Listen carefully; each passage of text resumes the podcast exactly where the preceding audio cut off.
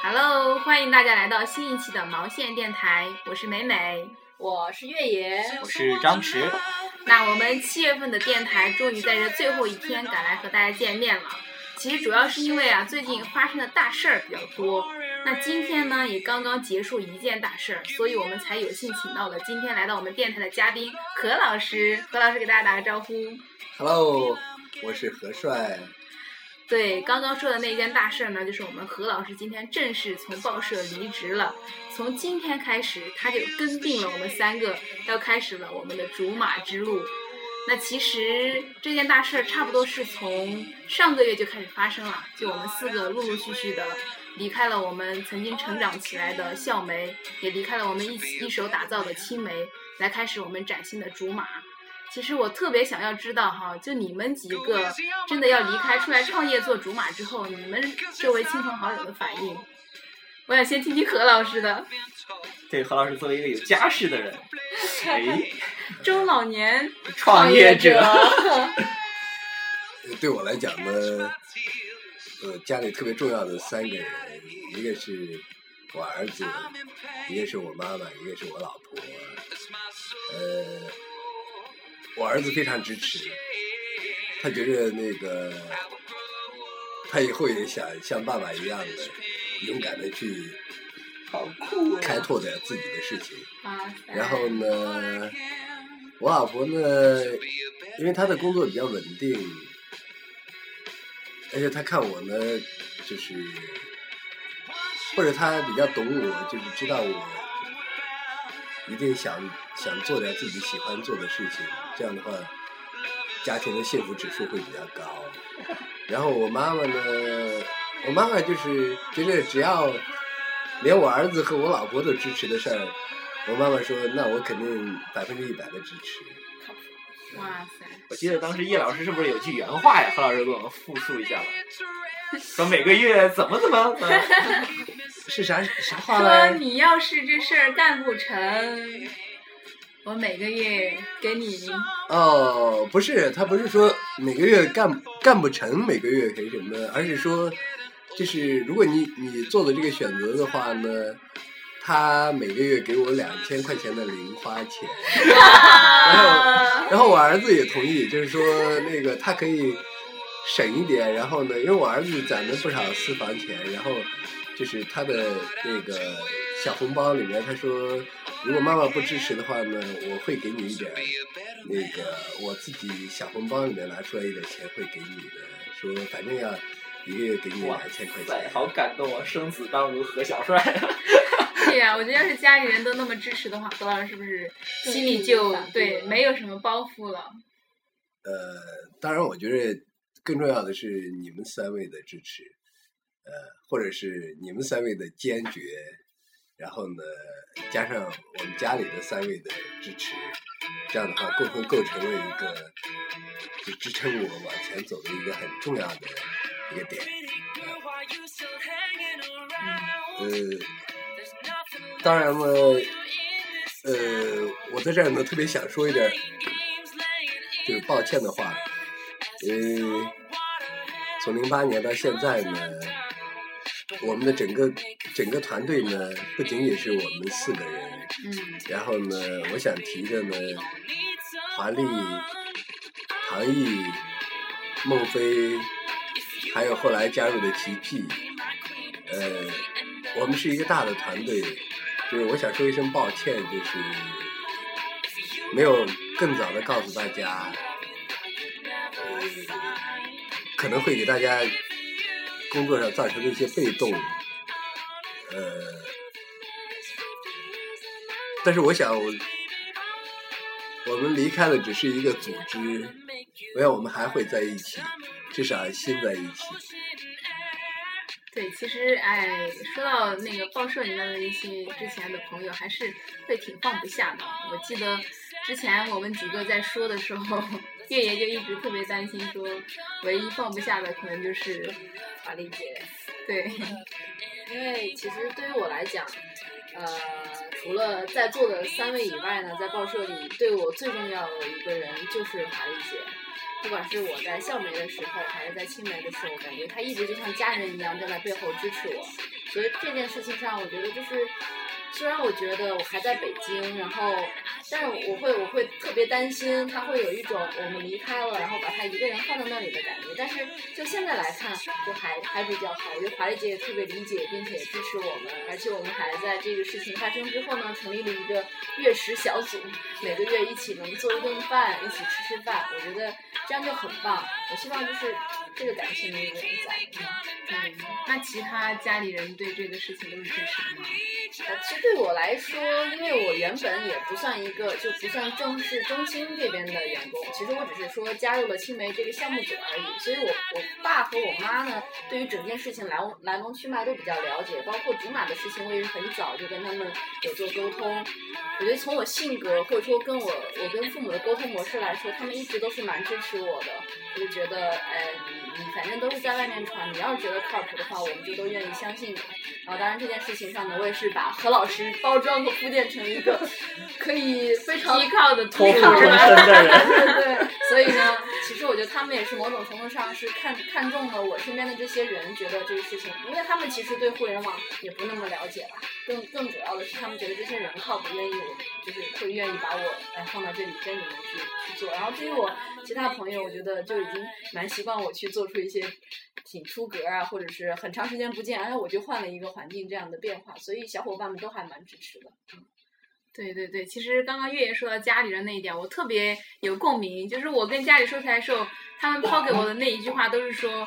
反正这个我也不懂，你自己想清楚了那就行。对哎呀，我觉得每个人都是那么说，就会特别感动。也不知道是不是因为我们是女孩儿哈，所以本来本来对我们的就觉得说风险值没那么高。我不知道那个石总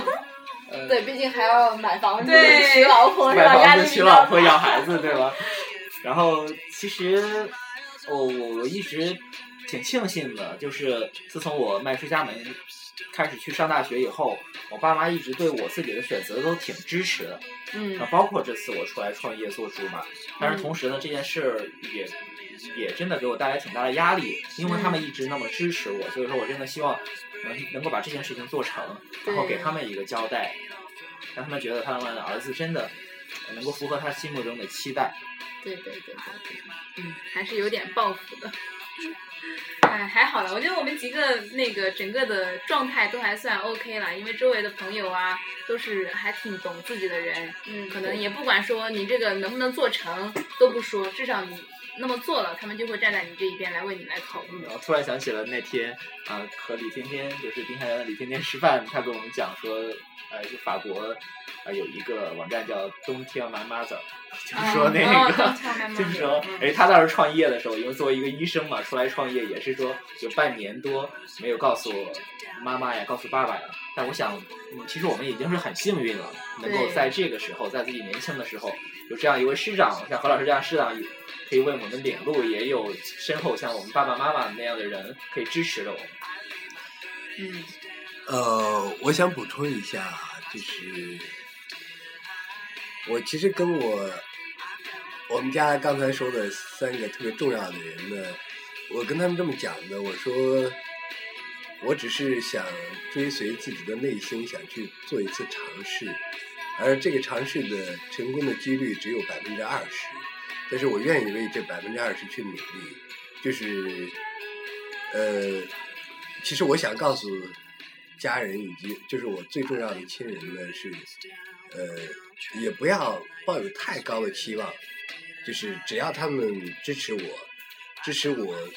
就是追随自己内心就 OK。对，我也觉得那么青春的年华，难得有一群人愿意陪着我们一起折腾，是吧？对对那不折腾一把，太对不起自己青春年华了。何老师也还年轻嘛，虽然长得老点儿。对，但是其实说实在的，要真的走出来，尤其是像咱们之前做了两年的青梅，我觉得已经算是有一点规模了，并且已经有了一批跟我们一起成长起来的青梅的死忠粉。反正至少我当时要做这个决定的时候，心里是经过挺长时间的挣扎、纠结，以及我自己当时不聊着还哭了嘛？对对，所以那时候美美的确对压力也很大。对，所以我就在想，你们从青梅出来，真的舍得放手吗？可能我一直性格也比较偏男孩儿吧。其实我对于这种感情的还真蛮放得开的，因为我自己的理解就是，我们这些人嘛，即便不在青梅了，我们还在竹马，我们还在做校园。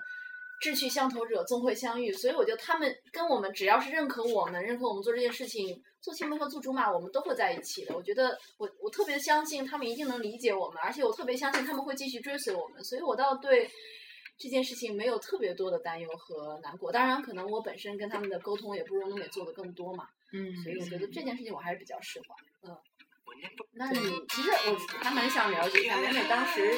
压力最大或者说最难过的究竟是我是觉得说，我带起来了青梅的那一批人，就得对他们负责到底。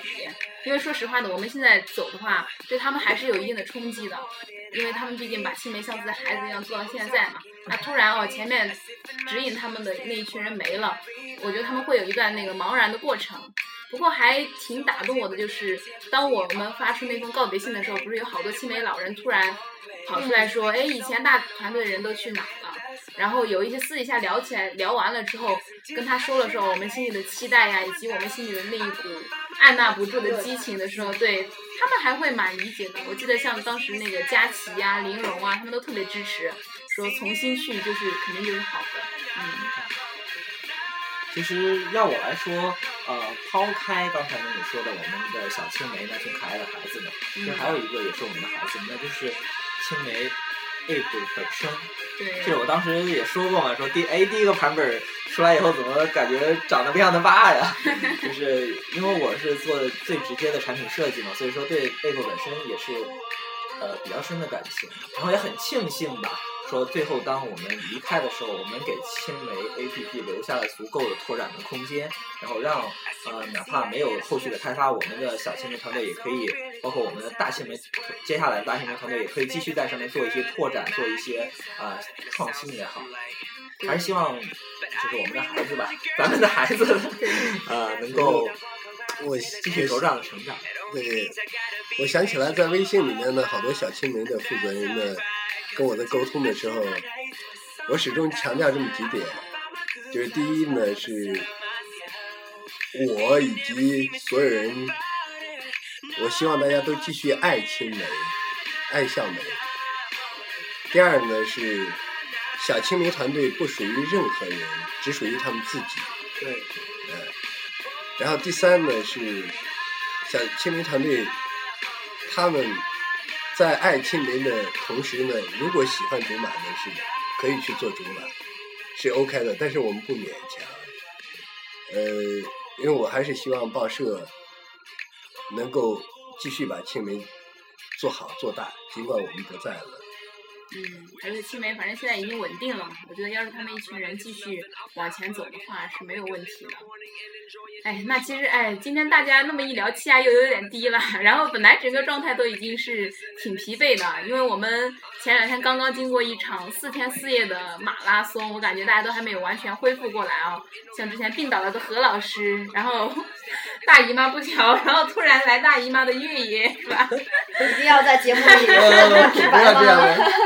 对，我感觉还没有怎么完全恢复过来。其实提到这场马拉松，我倒想问问哦。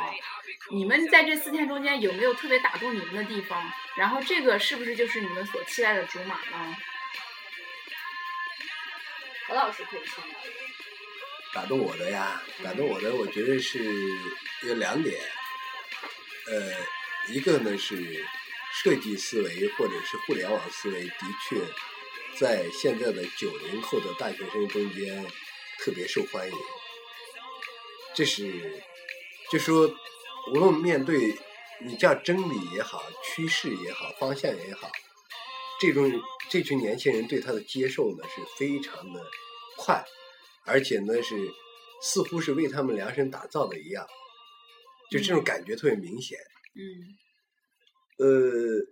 另外呢，就是说，呃，这个过程中间呢，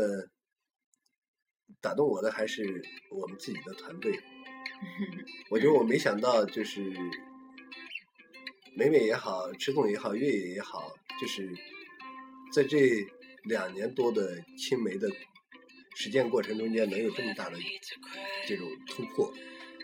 包括我自己，我在想，我我最近好像我觉得突破不够的，所以我我我最近特别愿意向你们学习，我就是想我自己也能够再让自己有一个突破，因为你们刚才讲了一个中老年创业者，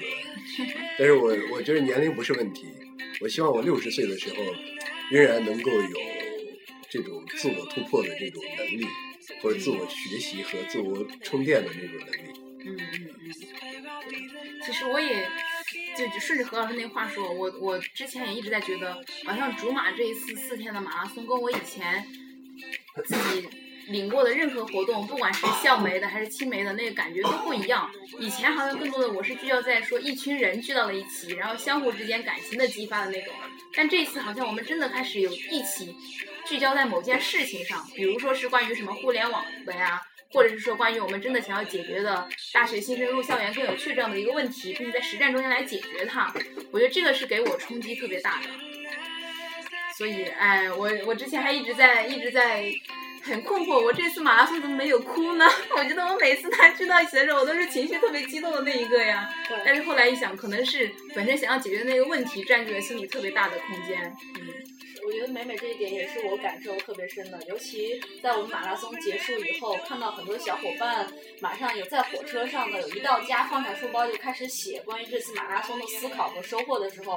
我一下觉得这次的活动跟我以往参加的和我以往组织的任何一次活动都不一样。以前大家更注重的是小伙伴聚在一块儿人和人之间的感情，这次大家开始反思自己的收获与成长了，开始反思自己以前在学校里面是不是在关注一些很实际的问题。我。我觉得这一点改变让我特别的欣喜，也是让我挺欣慰的。这次马拉松做了特别大的一点突破，大家开始真的去反思自己的生活环境了，这个是让我特别高兴的。当然，这次马拉松给我的另外一个就是惊喜，就是我我经常说嘛，我说我们虽然是一个活动的举办方，包括对活动这个整个设计出来，希望大家能够能做出更好的东西，满足我们的期待。但是真的说实话，我去。反观他们做，就是那天一天跑了一天马拉松，大家做那个方案，我觉得如果让我当年的水平我去来做，我是做不到他们这样的水平的。他们只用了一天的时间去学习，第二天就去做，能达到这个水平，真的非常非常出乎我的意料。所以我真的是觉得我们做竹马的小伙伴特别有潜力，也特别棒。对，所以我我想这种聚焦于事儿的状态，是不是我们池总特别适应的？他一直是属于感情上比较外露的比较少，然后。具体的事儿比较多。对，其实马拉松，呃，之前也是我随口这么给大家一说嘛，我说，哎，我们就不搞什么精英会、搞培训营了，我们就这样搞这么一个马拉松的概念，是不是更酷一点呢？嗯。本来是想让大家四天四夜都不休不眠的。嗯。然后，当然，我们的几位你们的大姐姐们都比较心疼你们。心疼你们哦。对。然后，甚至说，啊，最后砍成了一天的实战马拉松。然后一天的实战马拉松呢，其实本来还是给你们安排了午休啊、充足的吃饭的时间的，也是我这个呃比较霸道哈，就给直接给大家砍掉了。但是我觉得呃，其实这样的适当的给大家加一些强度还是有价值的，真的给加压之后，大家迸发出来的能量是让我们所有人，包括在场的很多呃在互联网圈经营许久的那种大佬们。都感到惊讶了，对，真的对。然后说到大佬们呢，我其实也特别特别的感动的一点，就是我们的伟妈妈也受她之托哈，在这里要包装她，对，要包装一下她。伟妈妈你好赞，对她今天，伟伟你好赞呀，对她爱你啊。呃，包括她每天晚上呃陪我们熬夜的时候一些总结啊，包括是在我们四个人呃那个。真的很累很疲惫的时候，给我们一些鼓励啊，包括甚至他真的一个三十多岁的人了，可以打打到打到九零后中间一点都不违和。对，我觉得真的，我觉得可能很多人都羡慕他的那种生活方式和和工作的理念。很多小朋友表达了对猴哥的喜爱。对啊，你们有没有注意到，就是在活动中间，伟伟始终要坐到学生中间。对。然后呢，呃，第一是座位的坐，第二是。做事情的做，对，就是他要一定要参与到，就跟一个普通的学生一样参与进去去做创意，做全流程的这种没错没错，他也是经常给我们提醒说，你们也要享受和沉浸到你们所创造的环境当中，而不是说给别人去服务什么。因为伟伟前面不知道我那两天感冒了嘛，因为他就拼命的拉我，一会儿给我一一张纸，一会儿给我一支笔，说何老师何老师，来来来一起吧。其实是我当时因为主要是脑袋不清醒，所以我就不敢参与进去，所以我一直在外面坐着，但是我又不敢离开，但是呃，同时我又觉着没法参与进去，就是那会儿有点小低烧，然后我就就觉得脑子不够用了，我就没敢没敢参与进去。但是我就是伟伟那个他那个意识啊，他就希望团队每一个人对，要做进去啊嗯，嗯。不过我觉得这种状态整体上的变化，何老师你也有哎。你看当年你是坐在一个大的办公室里面的一个领导，然后现在你跟我们一起搬到了小院子里面，然后奋斗在一线，什么事情都得亲力亲为。对，包括到了现场，我们几个人忙得一团糟，何老师给自己给自己倒布场水，还要 去还得去带着学生去搬。桌子布场，就有时候我们都不在，就何老师哎在那儿打电话问我们怎么怎么弄。其实对，我以有的时候会比较忐忑，就这样放老板在那儿是不是不太好？但马上马上的心情又会，嗯，何老师跟我们是一起的，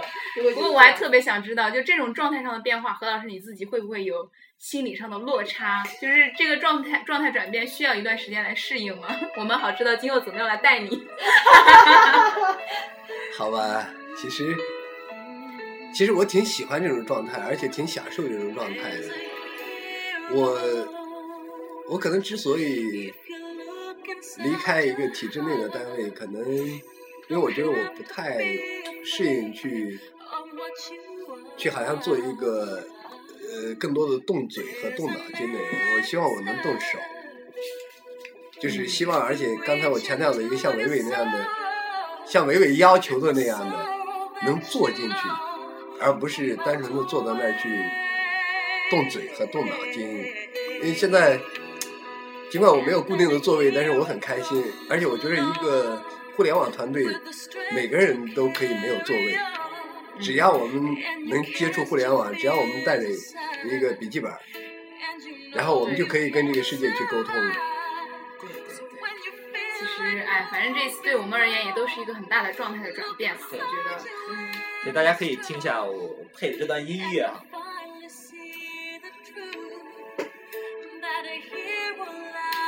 呃，这是那个玛丽安·凯瑞在那个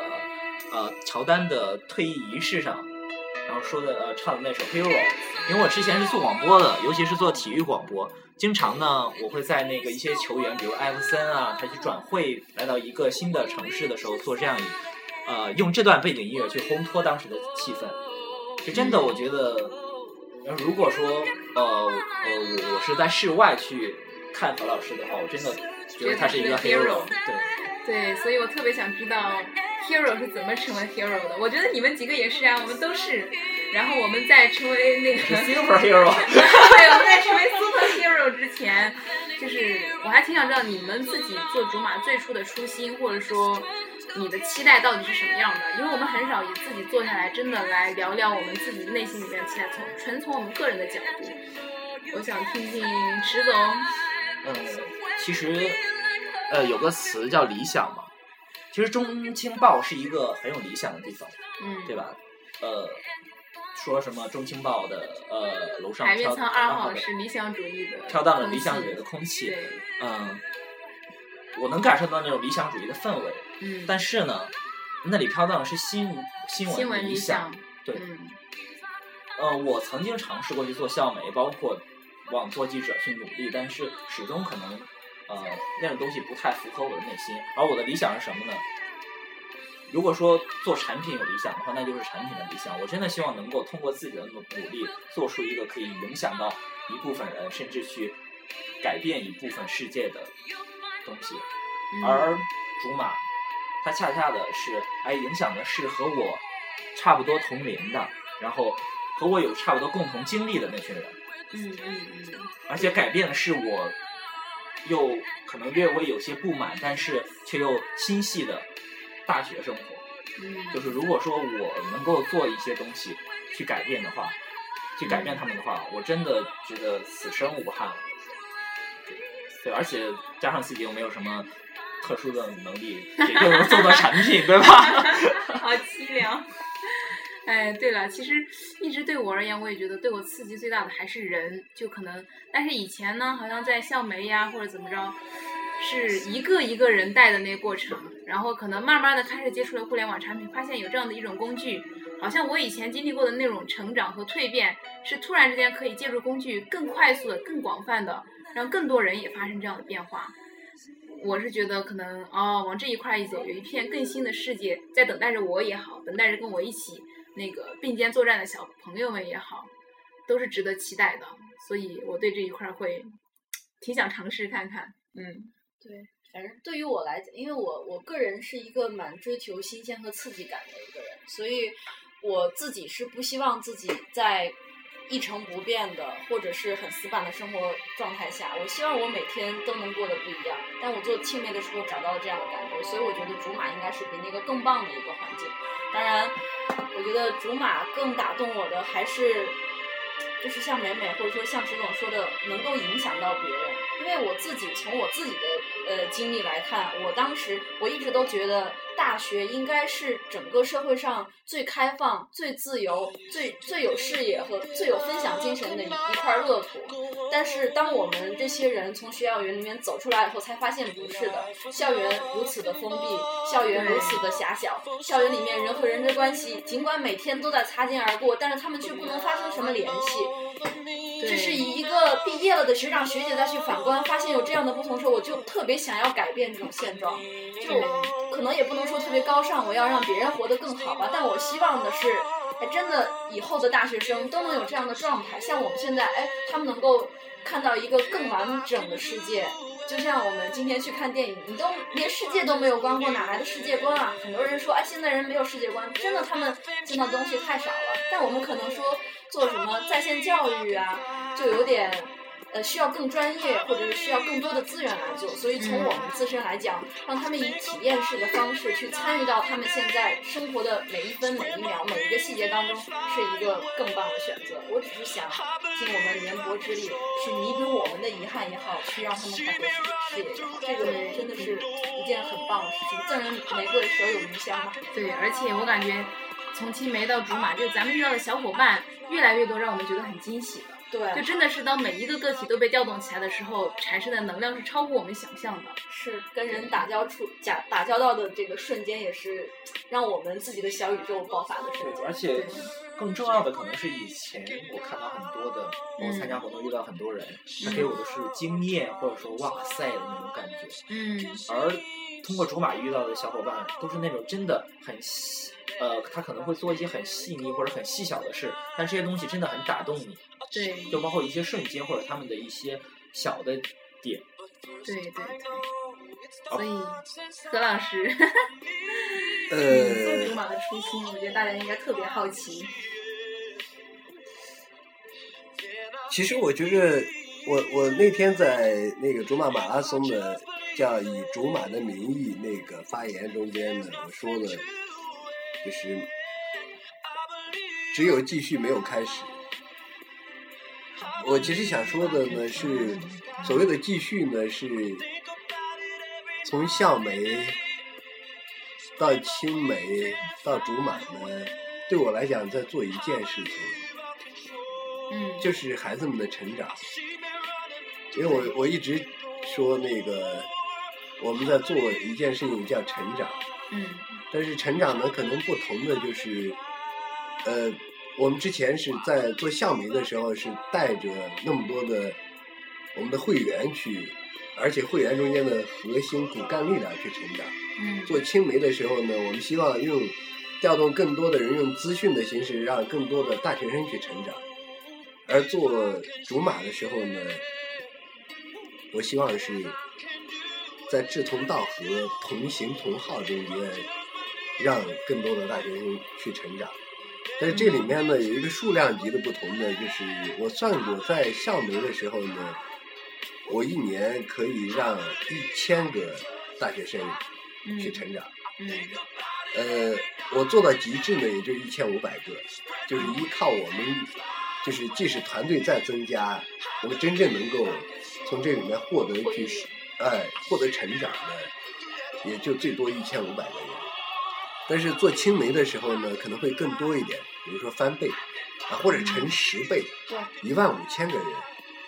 但是呢，做竹马的时候呢，因为我们有一个百分之五的概念，就是 Twitter 也好，或者是微博也好，那么这个百分之五的概念是什么呢？就是会激发百分之五的人去创造，而只要真正创造的人，在这个过程中间就有成长。那么如果全国三千万大学生，如果你用线上的形式呢，那么百分之五就是三千万的百分之五是多少？一百五十万。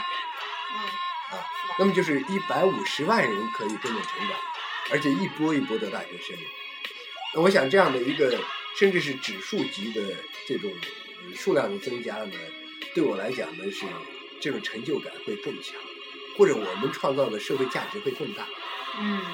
感谢互联网时代。哎，我觉得可能带着这样的初心也好，期待也好，我们今后就真的是义无反顾的踏上了竹马之路啊。那回头看看，可能跟过去的一切好像唯一联系的会比较深的，或者说咱们能够一直保持下去的，好像就只剩下我们当年说的沙滩俱乐部了。所以我一直在觉得，你说我们跟沙滩里面的那群人还能够怎么样互动起来吗？特别不想跟他们说就失去联系啊，或者说没有往来，也特别不希望当初只是因为校媒，所以老是能够腻在一起。我觉得更多的，呃，像我昨天还跟一个老校媒人，啊，sorry，他们又在纠正我的普通话了。昨天昨天我还跟一个老校媒人聊起来，他他跟我说他特别有校媒情怀，嗯然后特别想为校媒做点什么。然后当我告诉他说我们已经出来了，在在做竹马的时候，他就说那我就特别希望你们能借助我的资源去做点什么。我其实理解，可能那个东西不叫校媒情怀，更多的是我们这些人在一起做的这些事情，很有理想主义的事情，让他产生了非常重的感情。所以我也希望，哎，沙滩俱乐部的这些沙子们。大家现在散作满天星了，还能因为何帅的一句号召，或者是一个什么，能够聚在一起？因为我们还是想要一起做点什么的。我觉得可能不能说是因为何老师的一句号召或者什么，更多的是因为我们有着共同的追求，追求或者说梦想也好。这个时代聊梦想总会被人鄙视，但是我觉得我们做的就是一件有梦想的事儿。对，我觉得不要害怕说出自己的梦想，虽然哪怕那个梦想还没有那么的清晰啊、或者干嘛，但是心里有一点点光亮，有一点点打动你，让你蠢蠢欲动的，那就顺着它一起往前走。嗯呃，我想说两件事情呢，就是在我离职以离职的同时呢，呃，第一，我在我的微信朋友圈里面大概会写了一段话，这段话的最后一段呢，我写的就是我唯一放不下的是向梅的孩子们，尤其是沙滩俱乐部，我希望沙滩俱乐部的能够接纳我，让我成为他的一员。尽管呢，沙滩俱乐部是我提议创建的，呃，我希望大家能够接纳我。然后第二呢，是我大概退出了，因为为了不影响大家的工作呢，我大概退出了报社以及校媒所有的工作的群组，就微信群组。呃，唯一没有退的就是沙滩俱乐部的群。呃，因为这个地方呢，可能是呃，我有特殊的感情在里面，所以其实呃，我有一个小的想法，但是一直在